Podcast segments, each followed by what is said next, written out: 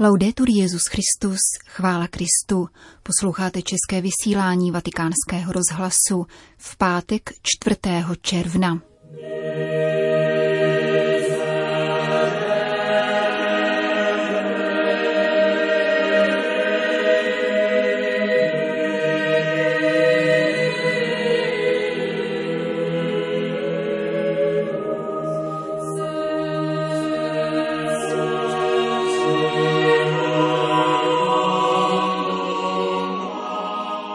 Obnovit poškozenou přírodu znamená obnovit sami sebe, píše papež František k dnešnímu zahájení desetiletí OSN pro obnovu ekosystému. Kardinál Reinhard Marx nabídl rezignaci na svůj úřad. A v druhé části našeho dnešního pořadu přinášíme nový cyklus o institucích Svatého stolce, které slouží papežovu poslání. Roli státního sekretariátu přiblíží kardinál Pietro Parolin. Od mikrofonu z Říma zdraví Jana Gruberová.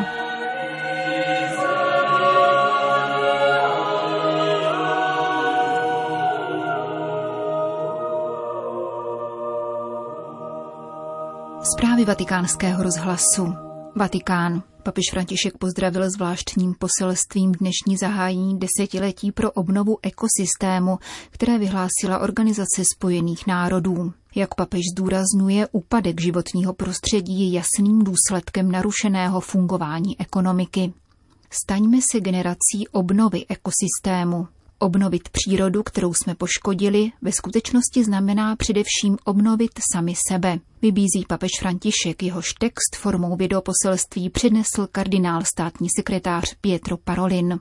Na obnovu ekosystémů nám podle vědců zbývá jen málo času, varuje papež, a proto je důležité přijmout desetileté závazky a zabránit jejich dalšímu znehodnocování a vytěžování. Jak dále podotýká, hrozí nám záplavy, hlad a další vážné následky, které by nás měly přivést ke starosti o sebe navzájem a o ty nejslabší z nás. Za nespravedlivé a nemoudré papež naopak považuje další ničení člověka a přírody, jak to napovídá rovněž odpovědné svědomí. František povzbuzuje k naléhavému jednání, abychom se stali stále odpovědnějšími správci i vůči budoucím generacím. Všichni jsme součástí daru stvoření, jak připomíná písmo. Poté vypočítává různé stávající krize, od globální pandemie, vedoucí k úmrtím milionů lidí, přes nespravedlivé aspekty současných ekonomických systémů, početné klimatické krize, které vážně doléhají na lidskou společnost a zapříčinují masové vymírání druhů. V souvislosti s nimi je třeba přehodnotit současný model rozvoje a zdůraznit, že úpadek ekosystému je jasným důsledkem ekonomické dysfunkce. Vhodnou odpověď papež spatřuje v integrální ekologii, která vyzdvihuje nerozlučnost zdravého pokroku od spravedlnosti pro chudé, angažovanosti ve společnosti a vnitřního pokoje.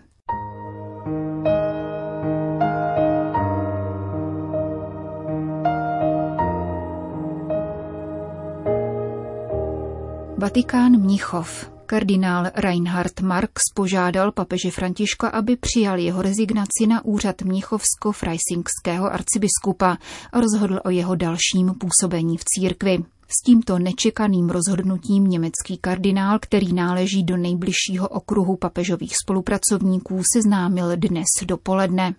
V dopise z 21. května adresovaném Svatému otci kardinál Marx uvádí důvody tohoto kroku.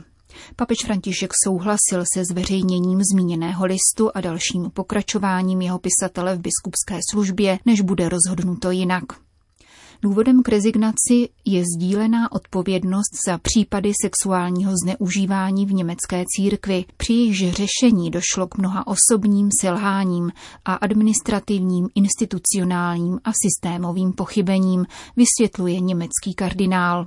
Vnímá, že se německá církev dostala do mrtvého bodu a jeho odstoupení může znamenat nový začátek, včetně pokračování synodální cesty. Chci ukázat, že v popředí není úřad, ale poslání evangelia, sděluje kardinál Marx v osobním prohlášení.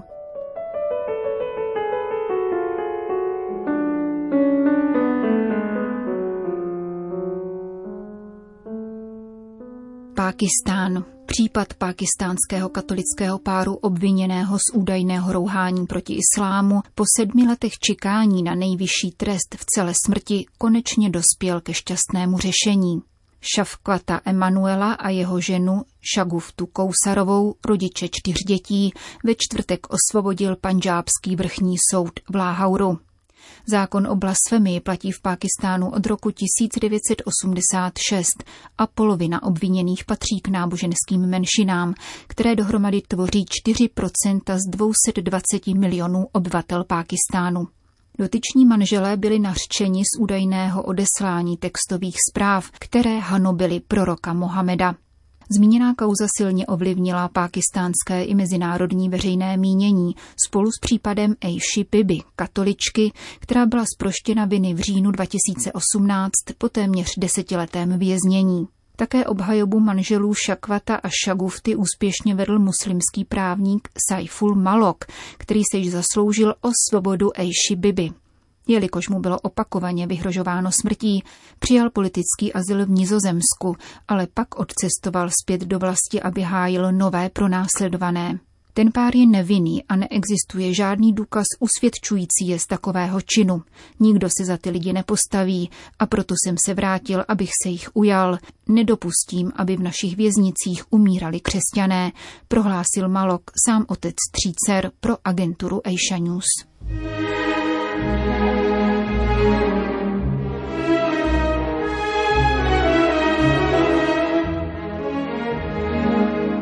Za hradbami Vatikánu úřady Svatého stolce se představují.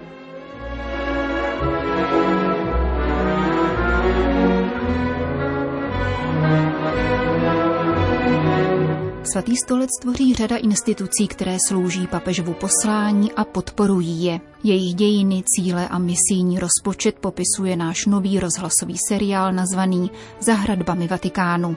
Jednotlivá vatikánská dikastéria v něm postupně představí jejich nejvyšší představitelé, prefekti či předsedové, kardinálové, biskupové i laici. Dnes se podíváme do státního sekretariátu Svatého stolce spolu s hlavou vatikánské diplomacie, kardinálem státním sekretářem Pietrem Parolinem.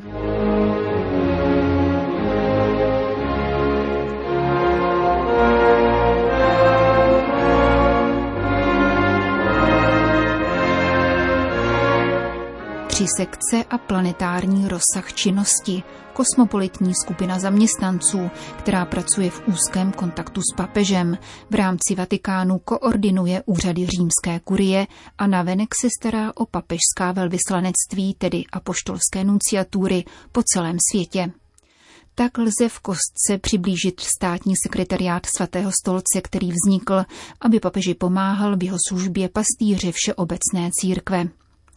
Naší úlohou, a to zejména v této pandemické fázi, je neúnavně připomínat mezinárodnímu společenství a jednotlivým politickým aktérům nároky, které si klade společné dobro, a upomínat je na úctu k člověku, říká kardinál státní sekretář Pietro Parolin. La Segreteria di Stato è l'organismo che aiuta da vicino il Papa nella sua missione. È la Segreteria del Papa. Apoštolská konstituce Pastor Bonus označuje státní sekretariát za úřad, který zblízka napomáhá nejvyššímu pontifikovi ve výkonu jeho svrchovaného poslání, jež spočívá v tom, že je trvalým a viditelným základem církevní jednoty a společenství. Toto poslání určuje povahu státního sekretariátu, který je papežovým sekretariátem a bezprostředně operativním nástrojem k vyřízení četných, každodenních, běžných záležitostí. Jako příklad uveďme péči o korespondenci, kterou Svatý otec udržuje v různých jazycích s biskupy z celého světa, představiteli jiných církví či křesťanských společenství, anebo jiných náboženství, s politickými představiteli a věřícími rozptýlenými po celém světě. Dále redakci papežských dokumentů, apoštolských konstitucí, encyklik, promluv a podobně, jejich překlady a oficiální zveřejňování a organizaci apoštolských cest. V rámci římské kurie je úkolem státního sekretariátu podporovat vztahy s různými jejími úřady a koordinovat jejich práci v případě témat, která spadají do pravomoci vícero institucí. Na druhé straně státní sekretariát rovněž prověřuje veškeré záležitosti, které nepřísluší do běžné a specifické kompetence jiných úřadů. To jsou pouze některé z hlavních úkolů státního sekretariátu, které zastává sekce pro všeobecné záležitosti. La Segreteria di Stato favorisce le relazioni diplomatiche con gli Stati e con gli altri soggetti di diritto internazionale per il bene della Chiesa, ma anche della società civile. Dále zde existuje sekce pro vztahy se státy, jejíž úlohou je jednat s vládami, napomáhat diplomatickým vztahům se státy a dalšími subjekty mezinárodního práva, a to k dobru církve i občanské společnosti tím, že podporuje svornost mezi státy, náboženskou svobodu a mír mezi národy. Tato sekce zastupuje Svatý stolec při mezinárodních organizacích, kde se stává hlasem nejchudších a posledních lidí. Z pověření Svatého Otce se také v některých zvláštních kontextech zabývá uspořádáním místních církví. Svatý Otec chtěl projevit svou pozornost a zájem o diplomatický personál Svatého stolce, a proto v listopadu roku 2017 založil třetí sekci státního sekretariátu. Si occupa del personale di ruolo diplomatico della Santa Sede. Věnuje se specifickým otázkám, které se týkají diplomatů pracujících na 128 zastupitelských úřadech, zejména se zřetelem k jejich životním podmínkám a stálé diplomatické formaci.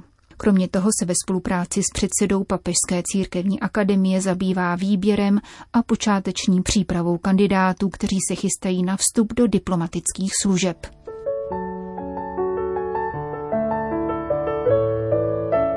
Jak kardinál Parolin podotýká, papež František poprvé svěřil do ženských rukou jedno z vedoucích míst v rámci státního sekretariátu, když jmenoval podsekretářkou sekce pro vztahy se státy paní Francescu Di Giovanni a pověřil ji vedením multilaterálního sektoru této sekce.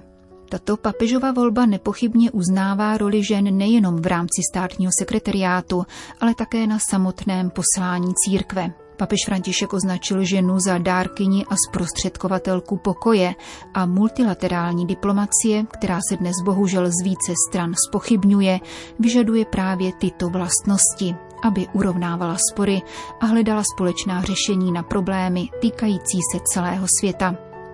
Doktorka Di Giovanni má kromě toho dlouhou zkušenost v této oblasti, kde pracuje po 27 let. Personál státního sekretariátu celkově tvoří lidé různých národností a původu, laici, kněží a řeholníci, kteří pracují oddaně a obětavě. Ve 3 sekcích je v různých úřadech zaměstnáno 103 laiků, z toho 55 žen, z nich 25 jsou řeholnice ze všech světadílů. Tato pestrá skladba personálu, v níž je každý povolán podat vlastní přínos, je obrovským bohatstvím ve službě Svatému stolci a poslání církve. Navíc skutečnost, že lidé s různým historickým a kulturním zázemím a vnímavostí mohou pracovat společně, je výmluvným svědectvím o možnosti utváření bratrských a pokojných vztahů mezi všemi národy, vysvětluje kardinál Parolin. Jak dále uvádí, hospodářská bilance státního sekretariátu Svatého stolce odpovídá misijní bilanci v papežových službách. Posláním papežské diplomacie je posílit vazby mezi Petrovým stolcem a místními církvemi a podpořit rozvoj přátelských vztahů mezi Svatým stolcem a jednotlivými státy ku prospěchu společného dobra. Toto úsilí se opírá o síť 128 apoštolských nunciatur pro 174 zemí, které navázaly diplomatické vztahy se Svatým stolcem, 12 apoštolských delegací v rámci místních církví a 17 zastoupení v mezinárodních organizacích.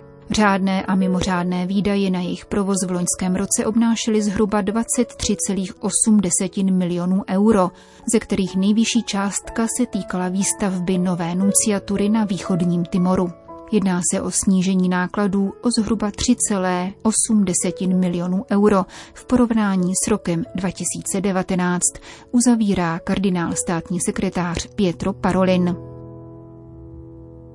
Končíme české vysílání Vatikánského rozhlasu. Chvála Kristu. Laudetur Jesus Christus.